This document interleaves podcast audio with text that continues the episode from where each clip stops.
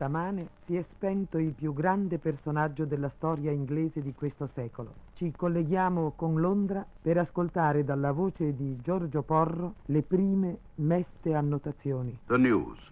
As you may have just heard, it is with deep regret that we have to announce the death of Sir Winston Churchill. Sir Winston Churchill è morto.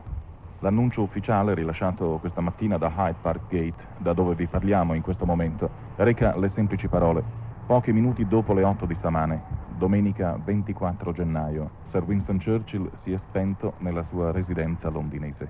L'annuncio reca la firma del medico curante di Sir Winston e suo amico devoto da lunghissimi anni, Lord Moran. Lady Churchill e i figli Randall, Sarah, Mary e gli altri familiari erano accanto a Winston nel momento in cui il suo grande cuore ha cessato di battere.